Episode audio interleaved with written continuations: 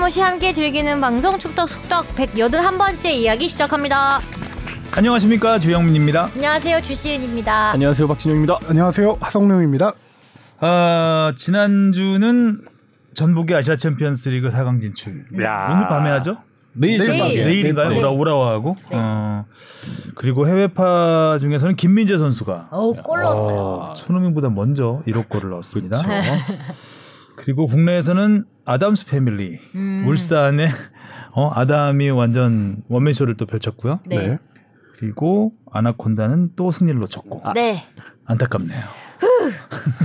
언젠간 하겠죠. 음. 자 그러면 지난주 축- 축덕 토토는 저 빼고 다 세 경기 마치셨더라고요. 음. 근데 제가 뭘 틀렸나 봤더니 서울승 성남승을 틀렸어요.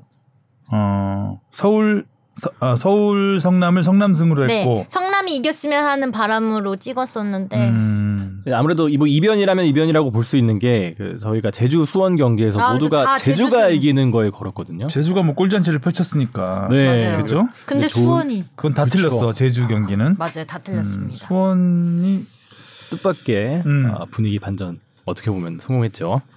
자 댓글부터 가겠습니다. 토끼 52님이요. 신발 주머니 없어진 주바페 축구협회 주바페 축구협회 이게 이모티콘을 어? 떻게 설명해야 되지? 이모티콘 다 붙여주셨어요. 음, 홍 PD 복붙 정신 차려 상습범이다. 주투더 바투더패 주영우 잘 보고 갑니다라고. 음. 신발 주머니 못 찾았죠? 네, 못 찾았죠. 못 찾았고 아. 행방이 묘연한 뭐 코치님이 주신 거 잘 쓰고 있습니다. 음. 지난주 방송 들었는데 진짜 목소리 듣고 나서 보니까 들으니까 더 비슷하더라고요. 아 그래요? 아, 주투도 주영우. 박수동네. 아 그걸 진작에 알았어야 우영우 한참 인기일 때 음. 개인기로 저- 밀었을 텐데. 종영하고 나서 요즘 해외에서 반응이 좋다니까. 아 계속 밀어볼까요? 아. 네, 잘 밀어보시죠. 글로벌하게 한번 가봐요. 알겠습니다.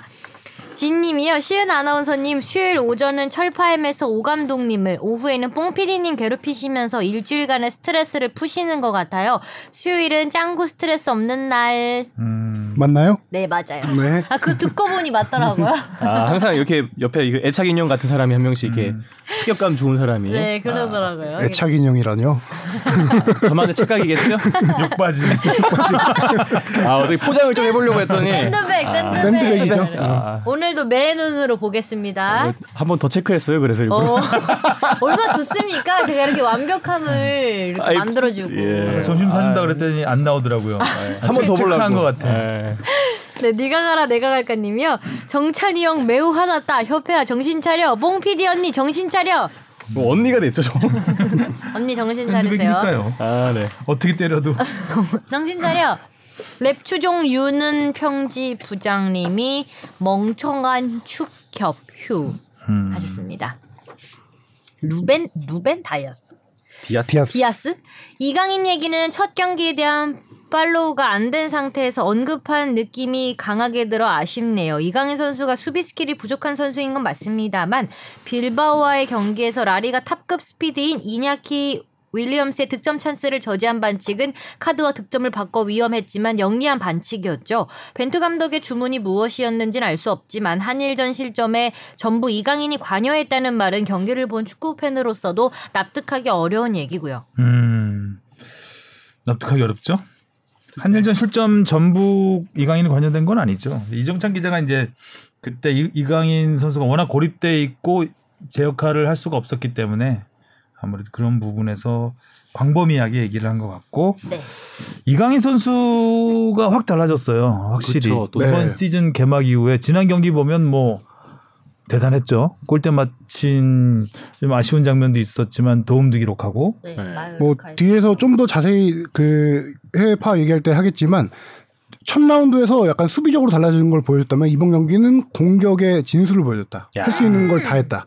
네, 그렇게 좀 볼 수 있을 것 같아요. 음, 확실히 네. 자세히 한 번 더 예. 설명드리겠습니다. 월드컵에 대한 의지가 반영된 것 같아요. 그렇죠. 뒤에서 할 수 있는 기회가 있을까 모르겠지만 자 질문 가보겠습니다. 무엇이든 물어보세요. 아, 앙.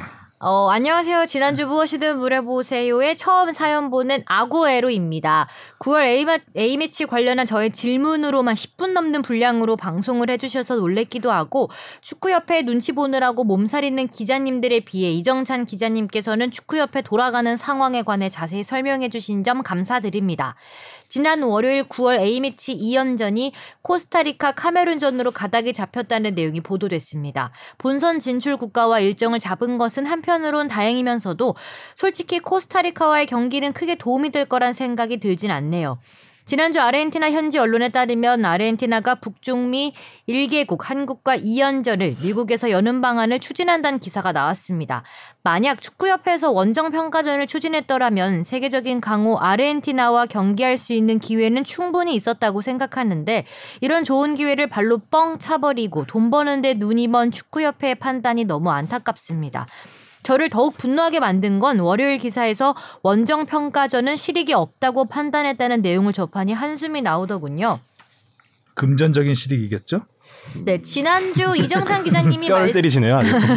말씀해주신 대로 코로나 때문에 주 4일 근무, 무급 휴가 강요, 직원들의 잇따른 퇴사 등등 축구협회 현 상황이 어려운 부분을 이해 못하는 것은 아니나 우리만 어렵나요?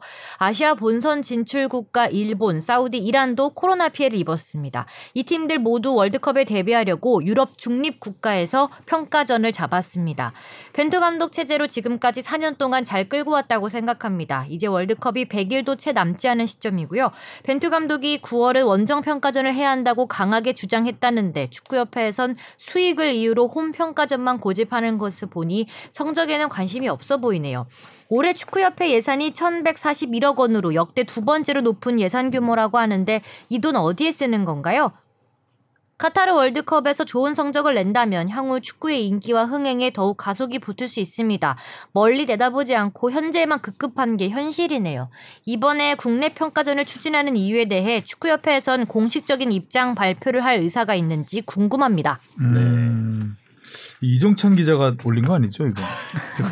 아주 디테일하게 또 이정찬이 공부를 묻고 이정찬이 답한, 답한다 이건 같아. 자문자답이네요. 역대급 장문의 질문이었어요. 다, 마- 다 맞는 말씀인 네. 것 같고 좀 줄인다고 줄였는 음. 건데도 잘 몰랐던 내용도 있고요. 네, 축구협회에서 공식적인 입장 발표를 할 의사는 없습니다.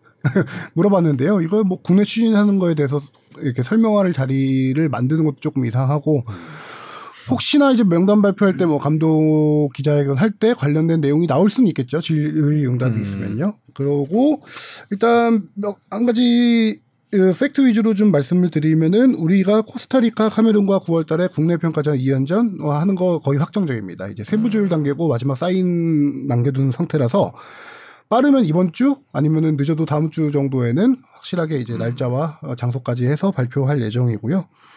아르헨티나는 제한조차 없었어요. 축구협회 확인을 해보니까. 아, 그 루머 언론에 난 것은 그렇죠. 아르헨티나 그거보다- 언론 쪽에 그렇죠. 아르헨티나 언론 쪽에서 뭐 이렇게 추진할 수 있다라는 후보 중에 하나다라고 얘기가 나왔었는데 아르헨티나가 미국에서 2연전을 이번에 치르거든요. 예, 그래서 어, 일단 제한이 없었던 것뿐만 아니라 우리가 만약에 하게 되면은 아르헨티나랑 하게 되면은 미국에서 2연전을 모두 치러야 되는데 뭐 그런 여건 유럽파들이 또 미국까지 와야 되는 상황이기도 하고요.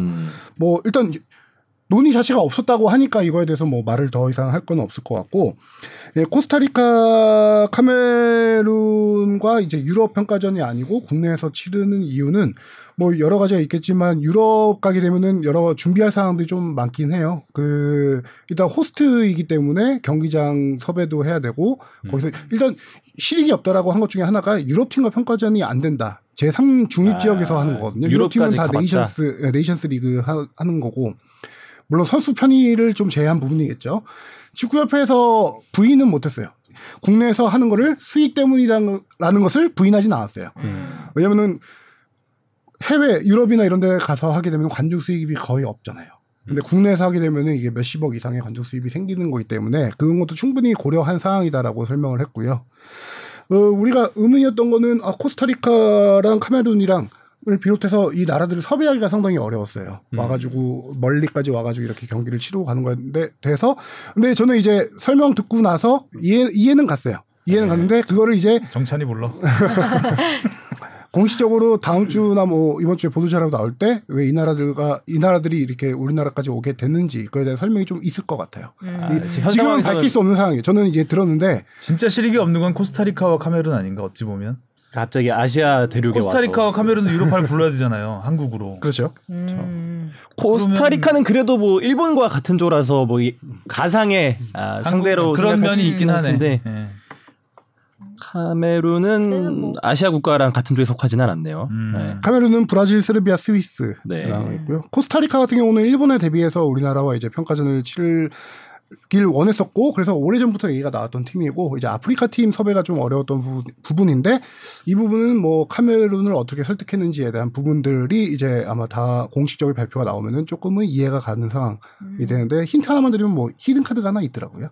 사실 카메룬 입장에서도 제일 뭔가 의아하긴 해요. 그러니까 지금 같은 쪽에 속한 쪽에 뭐 아시아가 없는 것도 그렇고 그리고 코스트리카 같은 경우에도 사실 우리나라 입장에서 좀 아쉬운 거는 우리나라가 뭐 이렇게 북중미 대륙 국가와 붙는 것도 아니고 그렇다고 뭐 코스타리카가 강국도 아니고 강국도 아니고 음. 여기 또 아구에로님이 이제 써주셨는데 코스타리카 지금 축구 스타일이 거의 좀 내려앉는 스타일이라고 음. 하더라고요. 아. 약간 느낌이 저는 그냥 우리나라에서 하기 위해 할 수 있는 팀을 찾다 보니 코스타리카 남아있는 게 아, 그런- 코스타리카는 일본이 있으니 코스타리카가 응했던 것 같고 카메룬 입장에서는 글쎄요 카메룬은 왜 그랬을지 모르겠는데 서로 약간 마- 우리를 위해서 왔을 놓고 그러니까 만약 국내에서 평가를 우리가 가나가 했다면 돼줄게 뭐 그래도 지난 6월 A매치 그 4연전에 그 네임밸류들은 좋았잖아요. 뭐 브라질을 비롯해서.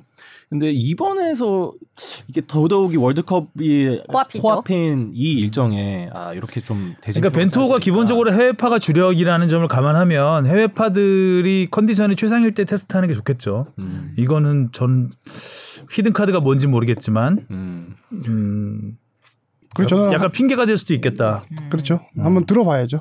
네. 지금 그러면 여기 나왔던 뭐 일본이나 사우디, 이란 같은 나라들은 어느 나라랑 뭐 붙죠? 지금? 일본은 일본은 유럽에서 하는 거. 유럽에서 어. 유럽에서 미국하고 에콰도르하고 하는데요. 어. 일본 같은 경우는 거기는 유럽파가 워낙 많아요. 우리나라의 몇 배 이상 많아서 일본 같은 경우는 몇 년 전부터 독일에다가 그 유럽파를 관리하는 센터 같은 거 하나 만들어 놨어요. 일본 축구협회는. 아. 거기서 세계적이다. 그래서 이제 그 유럽 선수들의 컨디션 점검해주고 선수들의 경기력을 평가하는 사람들이 아예 상주에 있어가지고 거기서 유럽파들 관리를 직접 합니다. 그래서 훈련도 거기 가서 하고요. 그래서 어, 미국하고 에콰도르하고 유럽에서 평가전을 갔습니다. 미국 에콰도르 네. 딱 북중미 팀 북중미 남미 팀하고 딱 하는군요.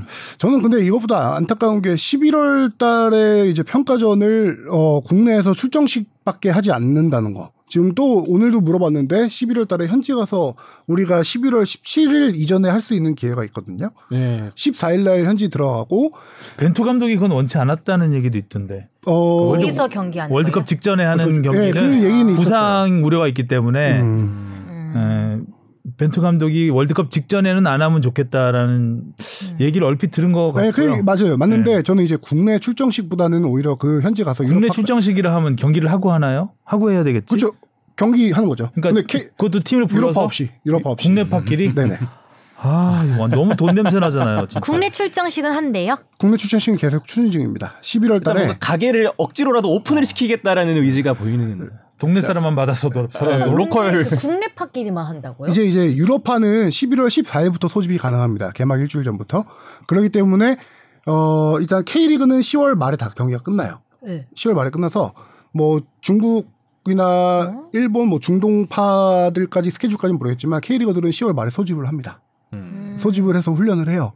그리고 11월 14일 날 출국하기 전에 그 사이에 이제 뭐한번 하겠다는 거죠. 네. 근데 그러면은 국내 출장식도 안 안 안 하는. 그 경기 국내 끝나고 출정식을 출전식을 꼭 해야 하는 될 거죠. 필요는 없어요. 네. 그러니까 그거는, 그게- 예 국내 출정식이 뭐 그러니까 예를 들어서 가까운 나라거나 이러면 당연히 할 수 있고 그 여유가 되면 할 수 있지만 일본 같은 경우는 해외파들이 올 수가 없는 상황이잖아요. 리그 거의 끝나고 바로 현지로 합류를 음. 카타르로 가야 되는데 한국을 왔다 가는 건 불가능한 것이고 그렇다면 현지에서 평가전을 하고 그러니까 해야 하던가 아니면 벤투 감독 말대로 안 아니, 아니, 하던가 아니. 그러니까 그게 월드컵 바로 진짜 더욱 더더욱 더 코앞이기 때문에 선수들 사기에 바로 영향을 끼치잖아요. 예전에 그러면 뭐 상대 생각했던 것만- 팀은 월드컵 나가는 팀은 당연히 아닐 것이고 어, 그거를 계속 섭외 중인 거죠. 월드컵 네. 나가는 팀이 우리나라 왔다 갈 일은 저도 만무한데. 이론적으로 힘들 거라고 생각합니다. 음. 예 그거는 그쵸, 뭐 아시아 팀 아닌 이상 음. 일본하고 한일전을 하고 갈려나 예전에 2010 그때가 그 산책 세레모니가 그때 일본 남아공 월드컵 출전 예. 그런 거라면 가능하죠. 아. 근데 만약에 그 경기에서 혹여나 진다 이번에 동아시안컵 3대 0으로 지면서도 완전 비판 여론 맞이했는데 그때도 혹시나 이제 우리나라 그 그리고 이제 그때는 남아공 남아공 때였죠 그때가 네네. 남아공 때는 여유가 있었거든요 그 기간이 해외파가 국내 소집이 됐기 때문에 맞죠 네. 아. 그랬기 때문에 유럽도 여기 비시즌이었었고 어, 여기 똑같이 완전 풀스쿼드로 붙을 수가 있었고 그래서 거기서 하고 이제 넘어가고 음. 넘어가서 또 평가전 한 번 하고 갔죠 그때 네, 그 예. 평가전 그때는 저 6월 달에 원리 6월 달에 열리는 열리니까. 월드컵이기 때문에 아. 국내 출정식은 어떻게 보면은 음. 그냥 항상 해 자연- 하던 어, 거예요. 자연스러운 아. 과정인데 이번 같은 경우는 거의 프리미어리그 끝나고 한 2주 있다 개막하지 않나요? 프리미어리그 중단되고 참 한 중단되고 2주인가 3주 있다가 바로 월드컵 개막 말씀하신 예. 거죠. 일주일입니다. 일주일인가요? 아, 그러네. 14일부터 소집할 수 있는데 12일, 13일 날 프리미어리그 마지막 경기가 열리고요. 14일부터 그 선수들이 소집이 되고 음. 23일 20날 20날 개막이니까요. 아 20날 개막이에요. 네, 일주일입니다. 그럼 그렇게 되네. 음. 진짜 그럼- 타이트하다. 왜 하는 거지? 요 얘기는 사실인가요? 1141억 역대 두 번째 높은 예산. 어, 그건 확인 안 해봤는데요. 뭐 이 정도 예산이 맞습니다. 아. 이미 한 900억 넘지가 제 기억으로 10년이 넘었던 것 같고요. 음. 예. 공룡 집단이다라고 옛날- 예전부터 많이 표현을 했었죠. 음, 이주연소 협회가 비판받고 있네요. 기후 이길 바랍니다. 음. 그러게요. 너무 화가 나서 약간 오바를 좀 했다. 그 하려나? 음. 출정식을. 자, 재미있는 얘기로 넘어가죠. 네.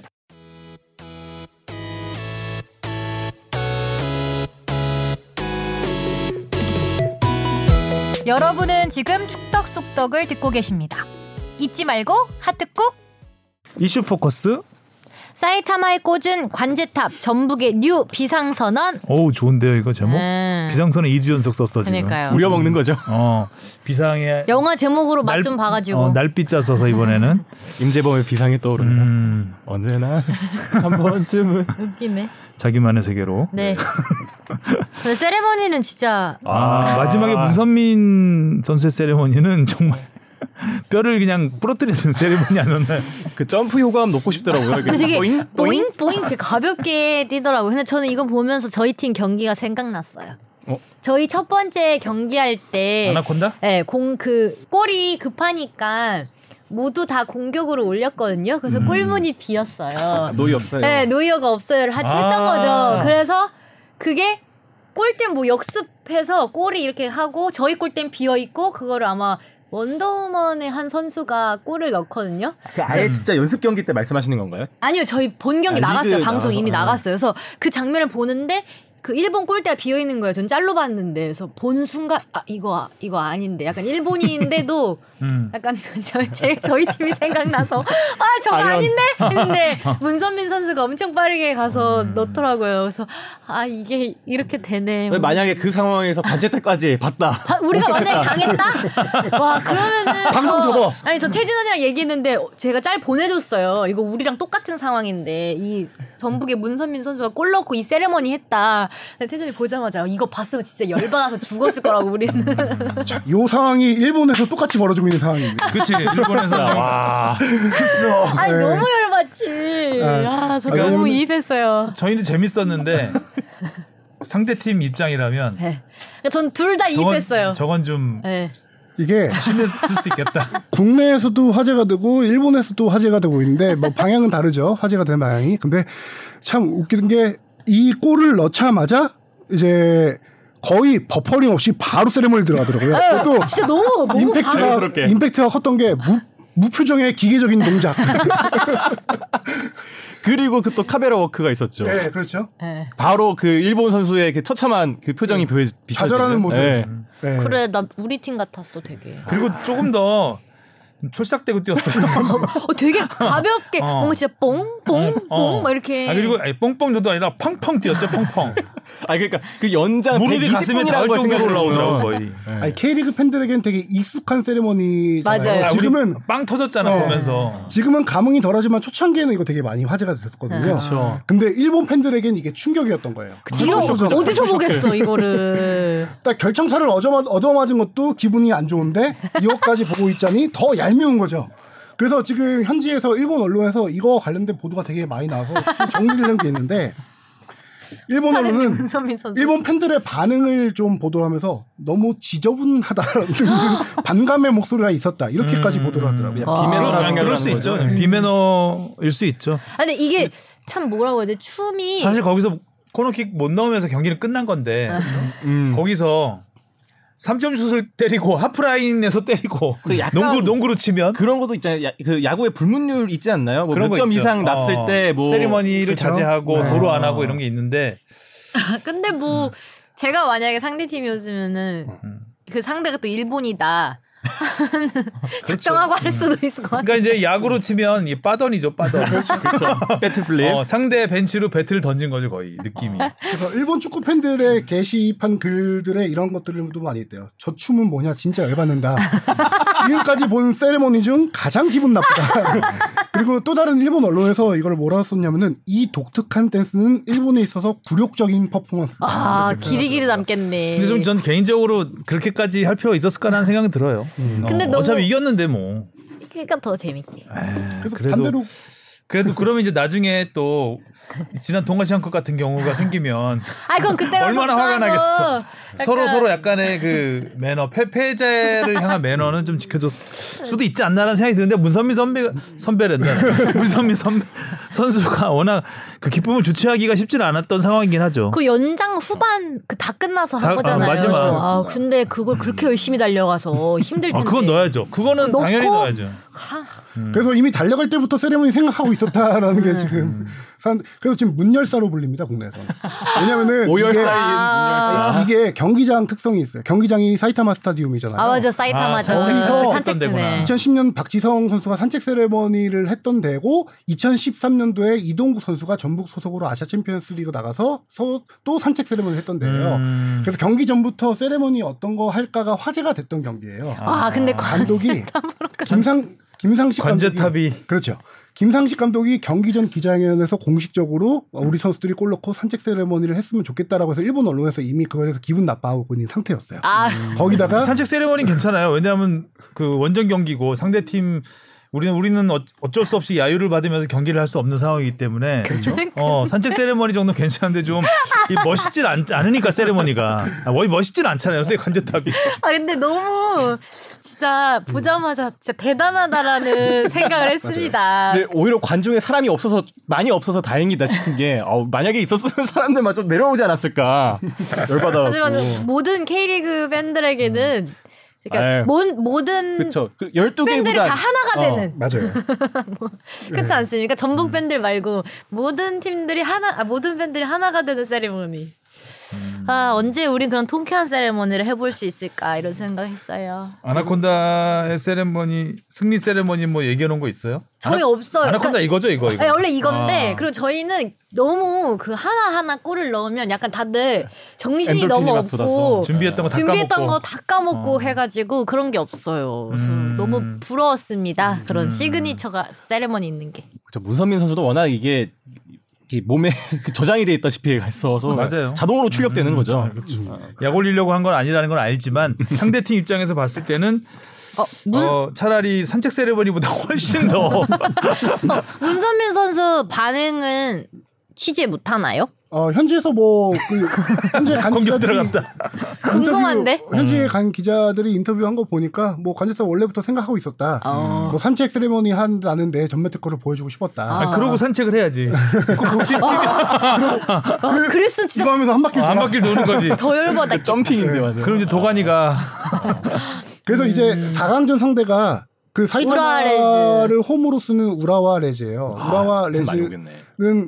J리그에서 또 가장 서포터스가 열정적이고 열광적인 팀들이거든요. 음. 아, 어, 그래서 네. 무섭더라고. 4강전에서 문선민 선수가 난 여기서 골 넣어도 산책 아닌 관제탑을 하겠다. 아, 산책은 다른 선수들이 좀 해줬으면 좋겠다라고 아. 이렇게 얘기를 했고요.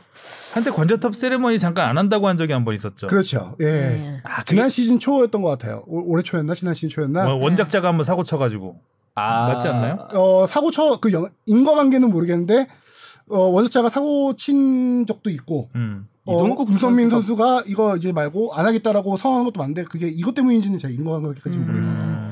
근데 되게 오랜만에 근데 보니까 언제 아. 귀엽던데. 안테나를 다시 핀 거예요. 귀엽고 좋았어요. 뭐라고 원작자도 다시 이렇게 활동하기 시작한 지 꽤 돼서 최근에 볼 수가 없었던 게 올 시즌에 골이 거의 없다가 최근에 이제 K리그에서 한 골 그렇죠. 넣고 맞아요. 가서 또는 거라서 음. 그동안 세레모니를 하긴 볼 골을 기회가 많이 못 없었습니다. 넣었죠 네. 최근에. 제가 지난번에 얘기 드렸었잖아요. 그동안 부진했던 이유에 대해서. 네, 네. 그쵸, 그쵸. 음, 근데 우라레즈의 경기는 또 여러모로 뜨겁겠네요. 그렇죠. 그러니까요. 우라레즈 경기를 보러 오는 팬들이 아주 막 이렇게 돼서 이게 오겠네요. 저녁 7시 경기잖아. 네. 7시 반입니다. 우산 챙겨서 가야 될 것 같아요. 그러면 뭐 문선민 선수 이제 관중들이 뭐안 거의 맞으려고. 엄청나게 올 것 같은데. 그렇죠. 7시 반이면 거의 6만 명 이상 수용하는 관중 오. 수용하거든요. 네. 관제탑 풀수 있을까요? 아, 화이팅! 뭐 전북 아시아 챔피언스리그 두 경기를 쭉 간략하게 얘기하면은 송민규 선수 얘기를 안 할 수가 또 없을 것 같아요. 송민규 선수가 원래 측면 왼쪽 윙어 많이 쓰던 선수인데 지금 요새. 구스타보의 부진 속에 음. 이제 K리그 경기부터 제로톱으로 쓰기 시작했습니다. 그렇게 해서 6개월 만에 골을 넣었었죠. 송민규 선수가 음.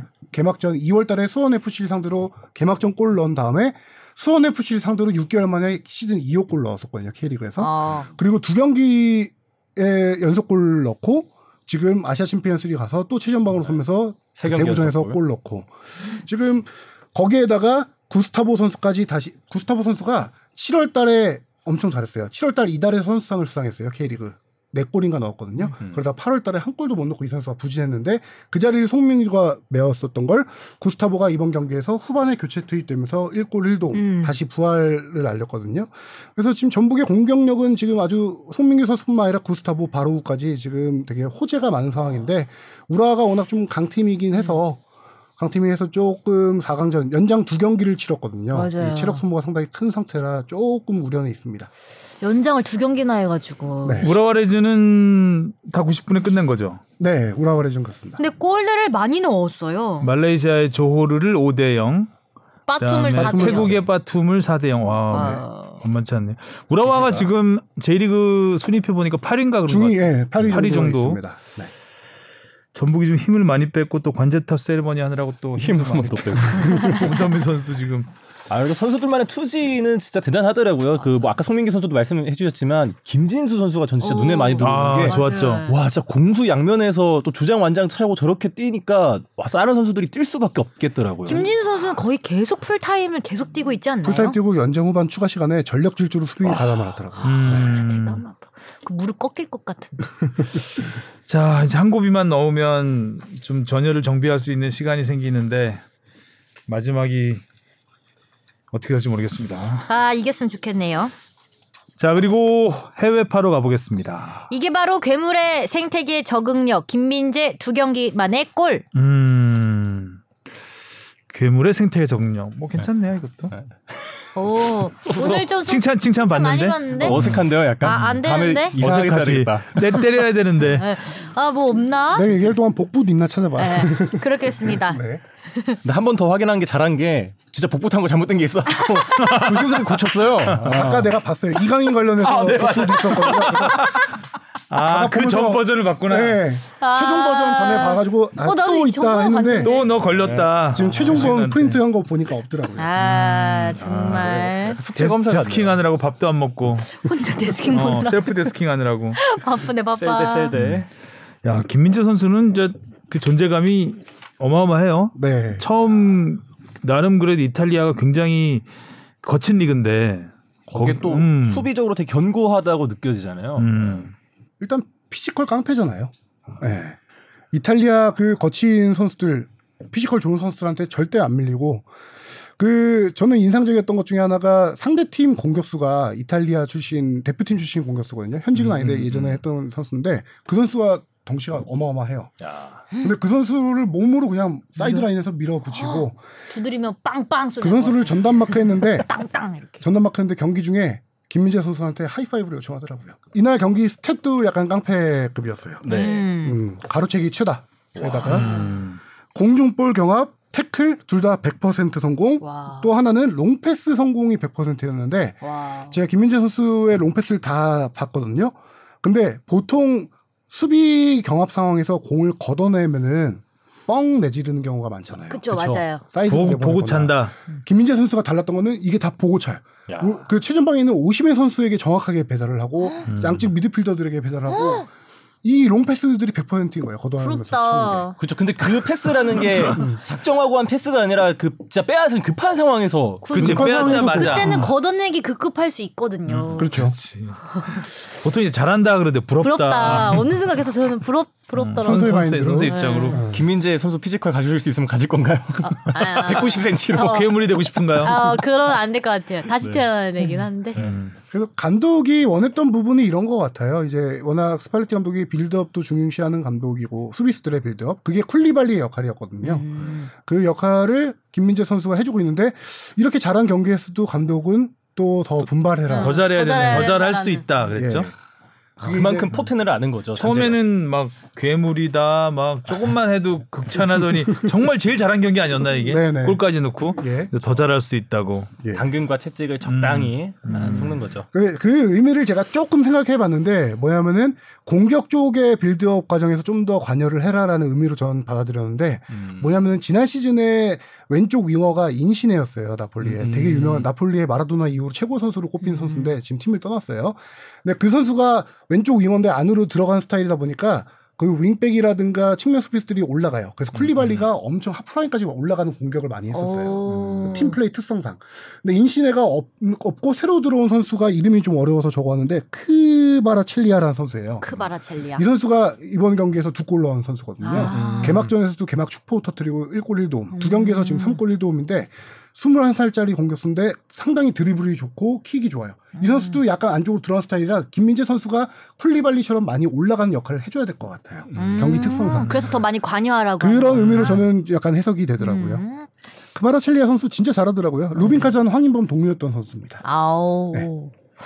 이거 좋네요 나폴리. 그러니까 사, 음. 요게 조금 손흥민, 황희찬 선수가 골을 못 넣고 있어서 좀 아쉬운데 음. 이게 김민재 선수가 진짜 절정의 폼을 보여주고 있어서 월드컵 앞두고 좀 호재지 않나 싶어요. 리그 2라운드 베스트 11에 뽑혔어요. 김민재 선수. 와 두 경기만 해. 거- 어, 두 경기만에 아, 이, 그 2라운드, 아, 이 2라운드 라운드 경기잖아요. 근데 1, 2라운드 평점 베스트 11에도 수비수 아니 자리를 차지했습니다. 어떻게 그래? 진짜 잘. 그래 원래 진짜 잘하네요. 잘한. 놀랍죠 김민재 선수는 수비수이면서도 이렇게 많이 환면에 등장하기가 네, 쉽지 진짜 않은데 아는데 어, 맞아요. 수비수는 잘 안 나오는데. 골까지 넣었으니까 네. 어 근데 뭐 잘 활용해야 될 것 같다는 생각이 들었어요 벤투가 음. 우리 코너킥 상황에서도 음. 그럼요. 그, 그리고 그 공격 능력 패스 능력 이런 부분 여기 나폴리에서도 그 골 장면, 이게 김민재 선수의 골 장면 이외에도 다른 코너킥 상황에서 그 김민재 선수의 높이를 활용하는 장면이 되게 음, 많이 있더라고요. 많이 항상 있죠. 그 뒤쪽으로 돌아가면서 음. 그 골을 노리는 음. 네, 한번 또 참고할 만한 상황이 되지 않을까 그 싶습니다. 음. 자 그리고 손흥민 선수 얘기 좀 해볼게요. 손흥민이 지금 뭐 세 경기째 침묵하고 있다고 뭐 부진하니까 어쩌네 막 기사들이 많이 음. 나는데 네. 세 경기 가지고 왜 이렇게 막 호들갑인지 전 잘 모르겠어요. 약간 낯설어서 그렇죠. 또 워낙 지난 시즌 또 하- 후반기에 절정의 폼을 보여줬으니까요. 그 상대 견제가 심해진 건 사실인 것 같긴 음, 해요. 음. 이제 근데 손흥민 선수 저도 이런 말을 좀 쓰기 싫어하긴 하는데 슬로우 스타터라고 음, 음. 많이 얘기는 하긴 하잖아요. 어 그래서 이것조차도 적응해서 또 금방 넘어가지 않을까라는 생각이 들긴 합니다. 뭐 걱정할 손흥민 선수 우리가 걱정할 단계는 아닌 것 같고요. 그리고 자꾸 교체가 되니까 더 그런 말이 그렇죠. 나오는 것 같긴 한데 히샬리송이라는 경쟁자가 생겼으니까. 네. 음. 그렇죠. 전에는 뭐 모우라, 베르베인 요런 선수들이랑 같이 경합을 했다면 지금은 이제 조금 더 뭔가 클래스가 더 높아진 예, 히샬리송이 있으니까 아무래도 근데 그렇지 않을까 교체 싶어요. 시간이 조금 예전보다 예전보다 빠르죠. 빨라졌던 건 빠르긴. 사실이에요. 음. 이전엔 80분 후반대였는데 지금은 70분대로 내려온 게 음. 그렇죠. 사실 첼시전 같은 경우에서도 그때 지고 있는 상황에서 손흥민 선수를 뺐잖아요. 네. 그러니까 어떻게 보면은 예. 음. 그 토트넘에서는 아직 그 득점을 할 수 있는 선수가 케인 아니면 손흥민인데 그 상황에서 손흥민을 뺐다는 거는 또 국내 팬으로서는 조금 뭔가 음. 걱정스러워 엄- 염려가 되는 그런 것도 있는 것 같아요. 저는 그리고 한 가지 더 최근 손흥민 선수 경기 보면서 느낀 게 지난 시즌보다 골 욕심을 좀 낸다라는 느낌이 들어요. 플레이 스타일. 음. 특히나 프리킥 장면에서 첫 경기 왼발 프리킥도 그렇고 이번 경기에서 어 프리킥도 직접 슈팅을 노린 게 많았거든요. 아, 사이드에서 역금을 때리는 거. 네. 예전과 다르게 그렇게 약간 조금 욕심을 내는 게 조바심일까라는 생각도 드는데 어 예전보다 확실하게 욕심을 많이 욕심을 내는 게 맞죠. 예. 뭐. 조바심을 내진 않을 것 같은데 저는. 음. 음. 뭐 마음가짐은 조금 뭔가 그리고 달라졌을 콘테 것 같아요. 감독이 어느 정도 그 활용 계획에 대해서는 얘기를 해- 하지 않았을까 손흥민과 네. 라는 생각도 들고 음, 음. 일단 히샬리송을 최대한 팀에 적응시켜야 되는 상황이기 때문에 일단 뭐 손흥민의 체력 안배 히샬리송, 문제도 이름 좀 어렵다. 있고 음. 히샬리송한테도 어느 정도 시간을 줘야 되는 부분이 있기 때문에 히샬리송 그 비싼 돈 주고 데리고 와서 그렇죠. 후반 40분에 교체할 수는 없잖아요. 네. 음, 많이 비싸게 줬나요? 음, 얼마인가요? 비싸게 줬죠. 6천만 유로 정도 됐던 것 같아요. 정말 음, 좀 네. 엄청난. 어, 손흥민 선수는 더 지켜보면 점점 좋아지 뭐 클래스는 영원하니까요. 그럼요. 이러다 바로 또 골 넣으면 이제 음. 아, 좀 환전 들어갔었나요? 네. 환율이 많이 올라가지고. 활백 1억이 어, 음. 저 지난 시즌에도 손흥민 선수가 첫 12경기에서 4골 넣었고 마지막에 이제 10경기에서 12골을 몰아치면서 음. 그런 걸 생각을 해 보면은 음. 아직 뭐 염려하기는 네. 되게 이르죠. 음. 근데 실제로 그러니까 저는 실 우리나라 언론들이 많이 쓰고 있는데 전부 영국 언론을 인용해서 많이 쓰더라고요. 근데 진짜 영국에서 그렇게 걱정을 하고 있는지는 그러니까 살짝 궁금하긴 해요. 음, 현지 반응. 현지에서 음. 그러니까 우리나라에서 이제 외국 언론 물론 이제 그 유력 매체들은 아니죠 그게 그렇죠. 유력 매체들은 아닌데 이거 찾아가지고 인용해서 쓰잖아요. 손흥민 약간 걱정된다는 식으로 근데 좀 진득하게 좀 더 지켜봤으면. 네. 저는 걱정할 건 없다. 네. 음, 그렇죠. 골 넣으면 바로 또 손흥민인데. 득점왕이 돌아왔다 나올 거기 때문에. 맞아. 콜라면 바로 바로 헤드라인. 첫 골만 터지면 바로 이렇게 네. 네. 우르르 저는 그러지 않았으면 거예요. 좋겠다라는 거예요. 언론이 좀 제발 손흥민은 어, 손흥민이었다. 약간 좀 통찰력을 가지고 좀 내다볼 수 있고 좀 기다리 기다려주기도 하고 근데 그게 현실적으로 잘 안 되는 안 게 되죠. 사실이긴 한데 어, 호들갑은 좀 떨지 않았으면 하는 게 제 개인적인 바람입니다. 이제 황희찬 선수 얘기하나요? 네, 황희찬은 오늘 또 페널티킥을 놓쳤어요. 아, 그렇죠. 오늘 네. 카라바오컵에서. 근데 페널티킥은 제가 봤을 때 안 어렵겠던데요. 차는 거 보니까. 코스는 음. 우리- 좋았는데. 그- 우리 근데 예전에 저는 딱 차기 전에 아 왼쪽이다 딱 봐- 아 느꼈어요. 그래요. 예. 음. 아니, 느낌이 딱 음. 움직임이 근데 차기 너무 전에 좀 약하 약하다고 약하기도 그러던데. 했고 글로 찰라면 약간 높게 해서 강- 메시처럼 강력하게 때려야 되는데 그렇구나. 헤리케인이나 저도 그 코스. 근데 거기를 마치 골키퍼를 속이는 식으로 때린 거 아니에요? 근데 네네, 골키퍼 그렇죠. 음. 안 속았을 것 같다는 생각이 왜 들죠? 저만 그런가요? 어 그래서 어, 페널티킥에 자신이 없었나? 아니 근데 이 선수가 페널티킥은 자신감은 있는 선수죠. 우리가 유명했던 게 2018년 아시안컵, 아- 아시안 게임. 네. 음. 손흥민 선수 뒤돌아 있을 때 음. 자원 등판에서 직접 찼던. 그러니까 페널티킥을 차고 싶은 욕심 욕심과 그런 건 있는데 음. 페널티킥을 넣을 수 있다는 자신감은 아직 약하지 않은가? 근데 페널티킥을 하겠다는 욕심을 부리는 것만으로도 대단하네요. 그건 되게 엄청난 압박감이 있잖아요. 그렇죠. 그렇죠. 그런건 별로 없는 멘탈이 것 강하다는 같아요. 거죠. 어, 그, 런건 없는 것 아. 같아요. 근데 좀 더 훈련이 필요하지 않을까? 근데 이것도 감독의 인터뷰를 들어보니까 오늘 경기 페널티킥 실축한 거는 원래 히- 라울 히메네스 선수가 키커예요. 음. 그, 아 히메네스. 근데 히메네스 선수가 아직 안 아니요 돌아왔으니까. 이번 경기 돌아왔어요. 아, 돌아왔네. 이번 경기 선발로 돌아왔습니다. 음. 선발로 돌아서 선제골을 안 봤다는 거 넣었고요. 바로 피티 나네. 하이라이트만 봐가지고. 아, 선제골을 넣었는데 그게 우리가 2대 0으로 앞선 상황이었잖아요. 황희찬 선수가 페널티킥을 얻어냈는데 히메네스가 황희찬 선수에게 양보를 했다. 배를 했다. 네. 음. 감- 결과론적인 건 모르겠지만 실축을 해서 그런지 몰라도 감독은 히메네스가 찼어야 된다. 이게 팀을 위한 선택이다. 이런 식으로 멘트를 했더라고요. 네. 아 히메네스가 아. 찼어야 되는데 히메네스가 양보를 했다. 그냥 양보를 한 거죠. 네. 아. 왜 음. 양보했지? 그러니까 황희찬이 얻어냈으니까 아무래도 네. 황희찬이 얻어냈고 자기는 아 약간 팀한테 미안함이 있잖아요. 늦게 돌아왔다는 거에 대한 생각 그렇죠. 그런 것 때문에 양보를 하지 않았나. 그리고 히메네스가 없는 사이에 황희찬 선수가 두 경기를 최전방 그 자리를 메워줬거든요. 음. 네. 뭐 그에 대한 고마움도 있지 않았을까라는 생각도 들고 근데 그걸 음. 본인도 지금 이번 시즌 골이 없어갖고 욕심이 네. 났을 것 고마워하지 말라고 못 넣나? 어 페널티킥. 제 생각에도 황희찬 선수가 욕심을 냈을 것 같아요. 첫골 터트리고 싶은 욕심을. 네. 아나 안타깝다. 근데 자칫 그거 때문에 끝까지 조마조, 조마조마했잖아요. 음. 2대 1로 이겼 2대 네. 1은 네. 불안한 스코어거든요. 2대 0 상황이었는데 그거 넣었으면 3대 0이 되는 거였잖아요. 네. 음. 조금 아쉽네요. 황희찬 화이팅. 자, 그리고 이강인 선수 이야기 해 볼까요? 진짜 잘했죠. 네. 드디어 그러면 할 기회가 왔네요. K리그로 갈까요? 간결해진 이강현 이강인은 마법사였다. 갑자기요? 네, 제목, 제목. 아, 아. 이걸 바꿨어요 아까 어, 위에 있는 거랑 똑같다가 정말? 어, 예. 그걸 찝어낸 거야? 아, 그걸 찝어냈어요. 아, 이 두 개가 똑같은 거였어요. 와, 예. 너 진짜 족집게네요. 족집게네. 일단 이강인 선수의 이날 경기 활약을 한마디로 어떻게 평가할 수 있냐면은 어, 축구 통계 사이트에서 유럽 5대 리그 이번 주 베스트 11을 뽑았는데 거기에 이강인 선수가 최전방 공격수로 들어갔습니다. 최전- 오데리그를 뽑는데요? 5대 리그 통틀어서 전체적인 스탯 평점도 높아 평점이 8.6점인가 그랬는데요. 음. 뭐 평점만으로 높다. 한 건 아니고요. 네. 이강인 선수 잘하니까 좋네요. 간결해져서 그런가? 음. 마법사라서 그런가? 오, 공을 자꾸 거의 두 번 이상 터치하지 않는데요. 우리 감독님이 터치는 투 터치 안에 해야 된다 했거든요. 부러운 게 많네 오늘 예, 주바페가. 감독님이 터치가 두 번 넘어가면 그 문제가 있는 거라 했어요. 아하 메시가 문제가 많죠 좀. 아? 메시는 문제 없죠. 음. 저는 약간 골든보이가 돌아왔다라는 느낌이 들었던 게 이날 스탯도 그냥 더 설명할 필요 없이 모든 스탯에 다 양팀 선수들 1등이었어요.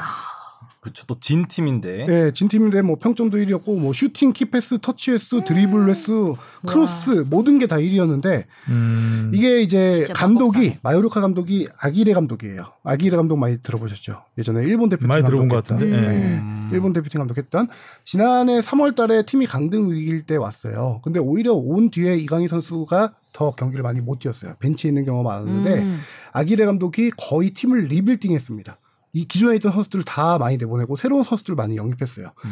그래서 시즌 초 시즌 개막 전에 이강인 선수 베스트 11에 못 들 거란 예상이 언론 전망이 많았어요. 현지 언론에. 근데 지금 음. 음. 두 경기 음. 연속 거의 풀타임을 뛰고 있잖아요. 그쵸 지난 시즌 이강인 선수가 경기당 평균 50분을 못 뛰었습니다. 아 30 경기에 맞아 나섰죠. 짧게 짧게 하나 음. 뛰었죠. 근데 지금 두 경기 80 몇 분 풀타임까지 포함해서 하고 있는데 아기레 감독이 이강인 선수에게 올 시즌부터 거의 프리롤을 줬대요. 음. 어. 하고 싶은 대로 해라. 20세 이하 월드컵 때 정경용 감독이 이강인 선수의 활용법을 그렇게 썼던 거죠. 수비 부담을 좀 자기자를 줄여주는 찾은 건가요 그러면? 어, 그것까지 좀 더 지켜봐야 될 것 같은데, 음. 이강인 선수가 아까 그래서 포지션을 얘기하신 게, 선발 라인업 나올 때 그래픽, 스페인 리그는 그래픽으로 나오잖아요. 거기에 음. 오른쪽 윙으로 나왔어요, 거기에는. 음. 음. 근데 실질적으로 경기는 플레이메이커 역할을 했는데다가, 음. 경기 중에 최전방도 쓰고, 왼쪽 윙도 쓰고, 진짜 자유자재로 공격 전 포지션을 다 돌아다니더라고요. 아, 대단하다. 네. 그렇게 하라 그래도. 그리 뭐 아기레 어려워. 감독이 그런 어떤 공격적인 프리롤을 하다 준 데다가 이강인 선수가 뭐 지난주에도 이정찬 선배가 얘기했지만 그 현지 언론과 인터뷰에서 4개월 남은 오- 월드컵 네, 음. 내가 충분히 음. 보여주겠다 갈 수 있다라는 얘기를 했잖아요. 음. 어 이번 경기는 그 앞선 경기보다 수비적인 가담은 좀 덜 하긴 했어요. 음. 근데 이번 경기에서는 워낙 공격에 많이 치중했기 때문에 그런 것 같기도 한데 경기 막판 후반 추가 시간까지도 수비 가담하고 전력 음. 질주로 수비에 가담하고 이런 부분들이 완, 제 생각에 느끼기에는 이전보다 확실히 간절해졌고 치열해졌다라는 걸 딱 음. 느끼겠더라고 요 경기력에서. 되게 준비를 많이 했다고 느껴지는 게 그런 체력적인 부분 그러니까 그 아까 막판까지 뛰었다고 했잖아요 네. 저는 이제 이강인 선수 하면 좀 떠오르는 이미지가 예전에 U20 월드컵 때를 생각을 해보면 아, 체력적으로 좀 네. 약하다. 좀 음. 교체도 좀 많이 됐었고 음. 그 좀 항상 헐떡이는 모습을 많이 봤어서 음. 그런지 아. 아 이게 빨리 이른 시간에 교체되는 게 뭔가 그만한 이유가 있겠구나. 근데 요새 이제 이렇게 끝까지 열심히 뛰는 걸 보면은 아 이번에 프리 시즌 동안 어, 그런 체력적인 모습에서도 되게 나아지려고 노력을 많이 했구나. 음. 네, 그렇게 느껴지죠. 천재가 마음을 먹었네요. 그니까 그니까 이렇게 또 음. 바로바로 결과가 나오긴 하- 나오네요. 사실 축구가 체력이 받쳐주지 못하면 반쪽, 힘들어요. 아, 네. 반쪽짜리죠, 반쪽짜리. 그 체력과 스피드가 없으면 반- 아무리 기술이 좋아도 반쪽밖에 안 되거든요. 맞아요. 근데 그 반쪽을 채워가는 것 같은 느낌? 어. 음. 이강인은 거의 스- 뭐 옛날 발렌시아 때 뭐 두 골도 넣고 했지만 네. 그런 경기보다도 지난 경기가 거의 최고의 경기가 네, 아니었나라는 생각이 저는 최고의 들었어요. 음. 경기라고 봐요. 네. 자 K리그 이야기를 해보겠습니다. 네. 네. 아뭐 아담과 인류, 인류는 꼭 넣어. 외인 공격수를 마지막 퍼즐 찾은 울산 서울. 음. 어 일루첸코도 대단하죠. 네. 자 일루첸코가 너무 드라마틱한 것 같아요. 예.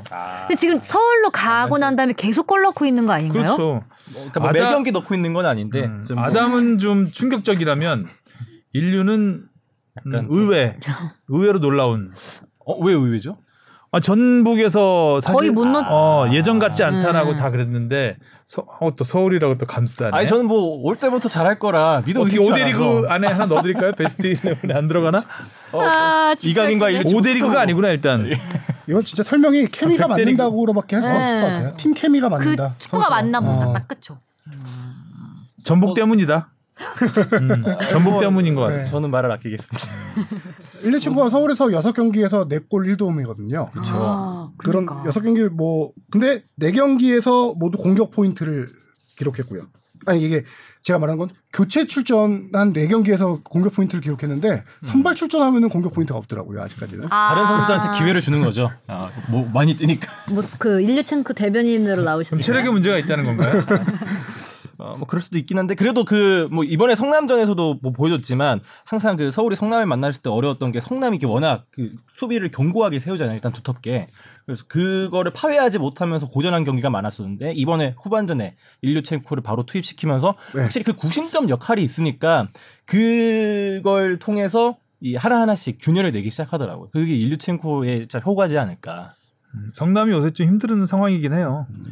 이래저래. 근데 뭐 힘들기 때문에 조금 더 뭐 이렇게 마음을 가다듬을 수도 있었을 것 같고요. 근데 성남은 진짜 어떻게 방금- 되는 거죠? 방금 어 잠깐 이거 설명하고 바로 할게요. 네. 방금 말이 맞는 게 성남이 5월달에 서울전에서 완전히 선수비 후역 수비를 해서 1대0 승리를 거뒀죠. 아. 똑같이 하려고 이번 경기에 뮬리치 물리치 아닙니다. 뮬리치, 뮬리치. 밀로스 뭐 권한규 주축 선수들을 많이 아예 명단 제외. 빼- 제외해버렸어요. 오. 이번 경기에는 수비적으로 무조건 나가겠다라는 음. 선전포고식으로 활동량 많은 선수들을 베스트 11 내세웠거든요. 그래서 전반엔 잘 잠궜죠. 그런데 아, 말한 대로 후반에 1, 2층코가 들어오면서 헤더로 그리고 그런 결정력적인 부분에서도 사실 전반전에 조용 선수가 한 두 번 정도 좋은 찬스가 그렇죠. 있었거든요.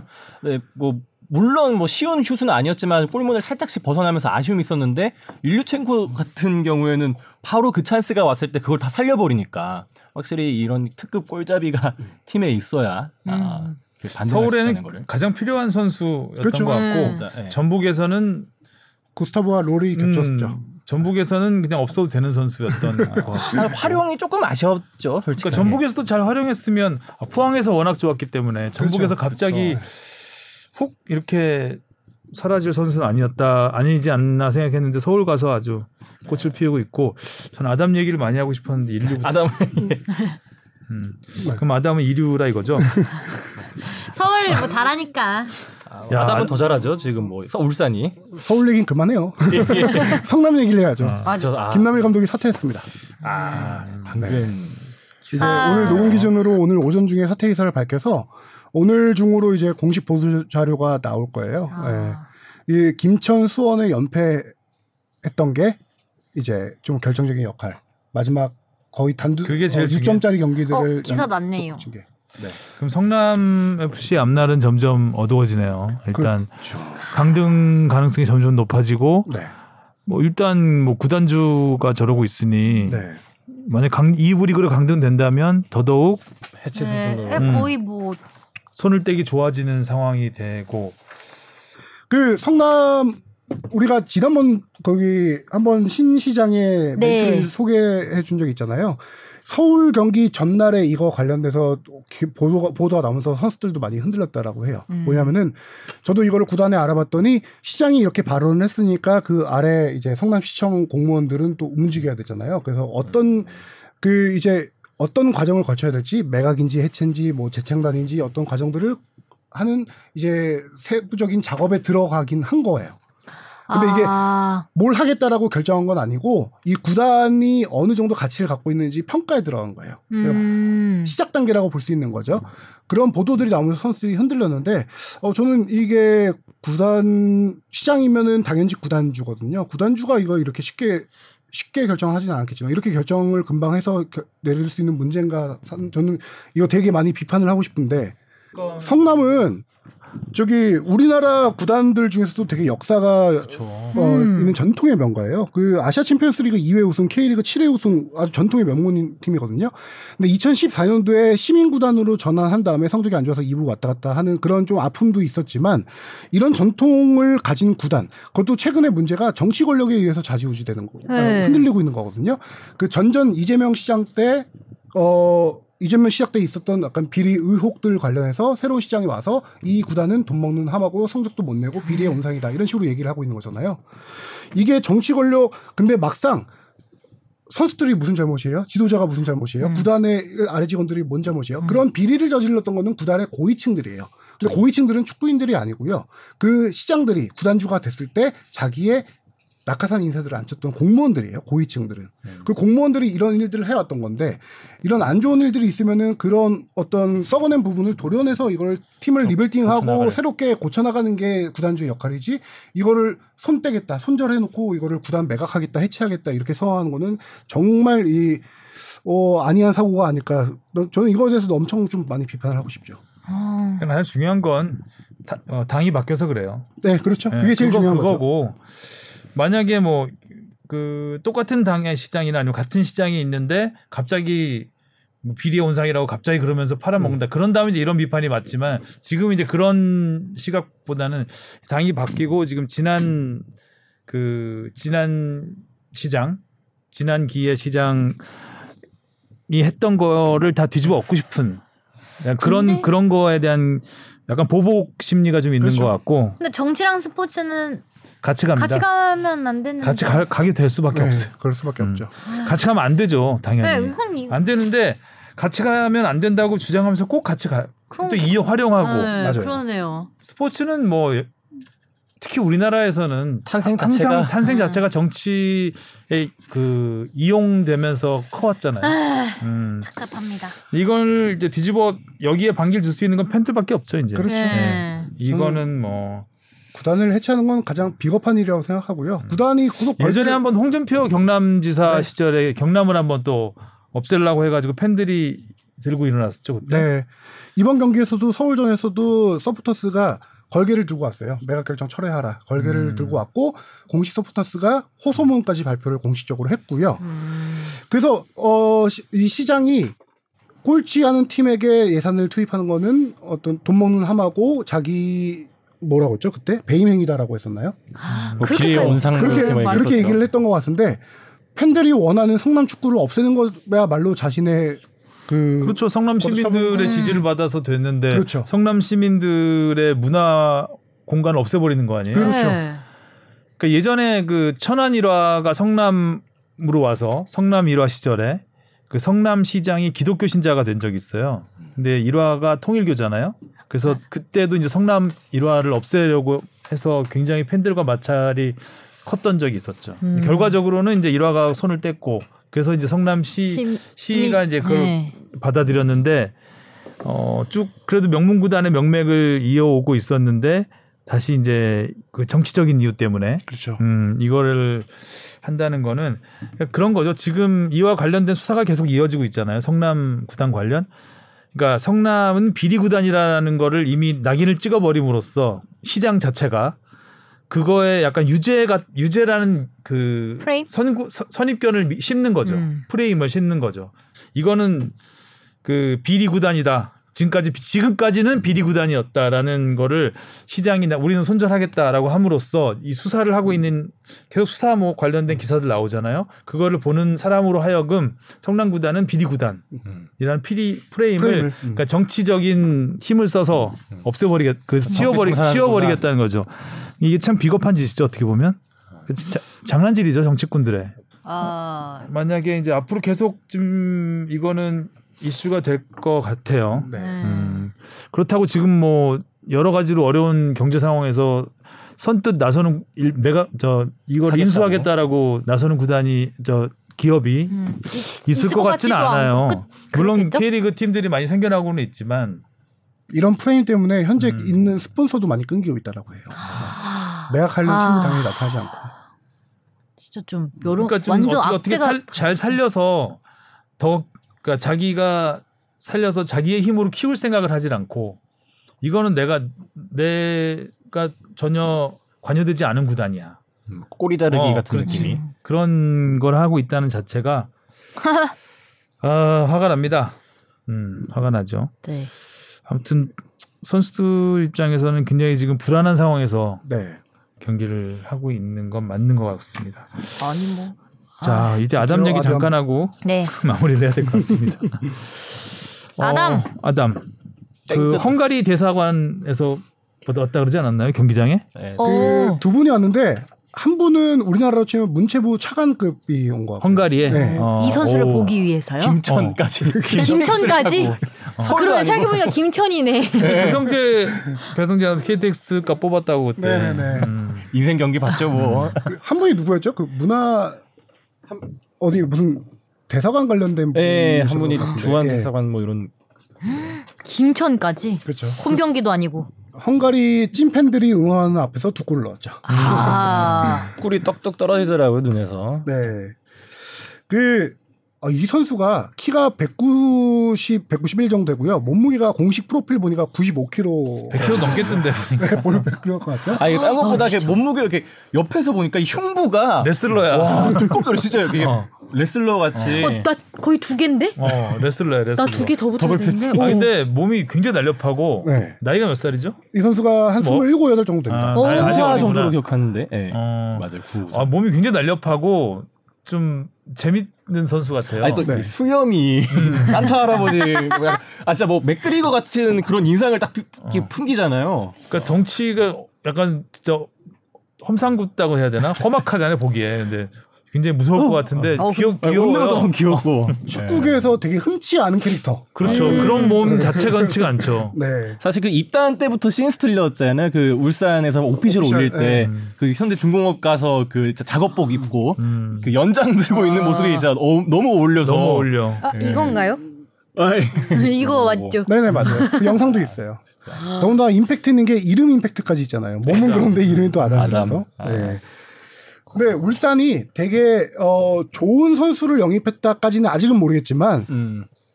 좋은 조합을 찾았다라는 생각이 들더라고요. 아. 어, 울산은 기존에 레오나르도 선수가 최전방을 버텼잖아요. 그렇죠. 근데 이 선수는 전형적인 타깃형 스타일이 아니에요. 음. 어, 울산 스타일에 맞는 홍명보 감독이 원하는 연계 플레이 강하고 침투 잘하고 뭐 스피드가 좋은 이런 기교파 기술이 좋은 네. 선수인데 패스가 좋은 것 같은데. 그렇죠. 연계 플레이 음. 2대1 패스 이런 걸로 침투하는 음. 스타일이 좋은 스타일이에요. 딱 중심 잡아주고 옆에 수비수가 아무리 비벼도 움직이지 않고 있다가 어. 아우. 지금 원터치로 앞으로 저- 찔러주고 이런 거 잘하는 것 같고. 진짜 부담스러운 공격수다. 아 부담스럽죠.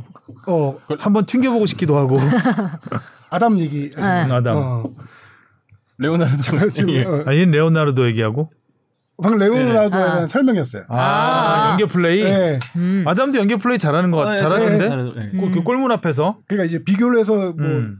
레오나르도를 중심으로 해서 울산의 이선 공격수의 그런 기술적인 선수들이 엄청 많았어요. 음. 저 아만 뭐 아마노주, 이청용 이청용, 선수. 윤일록도 있고 거기다가 또 스피드 좋은 엄원상 선수, 코 예. 바코, 어 그렇죠, 바코까지.